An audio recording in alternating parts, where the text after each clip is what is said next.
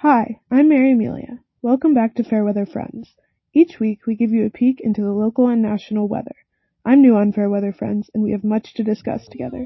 From Evanston, Illinois, this is Fairweather Friends. Here's the weather. Alright everyone, we're three weeks into October. September brought frequent sunny skies and manageable temperatures. Some would argue it was a bit too hot. With the onset of October, things took a turn.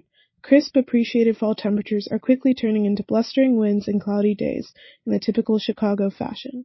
Northwestern students have finally started digging up their coats as those summery temps come to a close.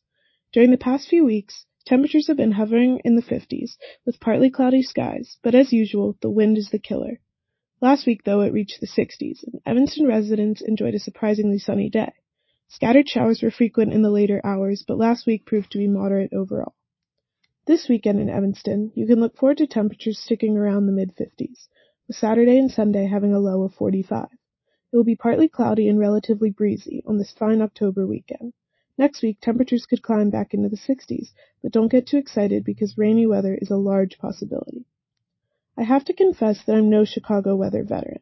In fact, I'm from Atlanta, Georgia, and I can imagine that most lifelong Midwesterners would laugh at what Atlantans call a rough winter. According to World Atlas, Midwestern cities make up 9 out of the top 10 coldest cities in the United States. Temperatures can reach well into the negatives, and if you're like me and you don't have experience braving the cold, this can really catch you off guard. So here are some tips. Prepare your winter wardrobe in advance and remember to layer. To Chicagoland natives, this seems self-explanatory, but in places like Atlanta, layering for the cold is a foreign concept, so remember to pr- prepare your winter wardrobe before you really need it. Second, give yourself more time to arrive somewhere. This especially applies to students. Remember to allot more time before that walk from North to South Campus. Chances are there will be more rain, wind, and eventually snow in the coming months than what we've seen at the beginning of the school year, and it will probably slow you down. Third, buy warm drinks. Hot coffees and teas are a great way to warm up after a cold walk outside.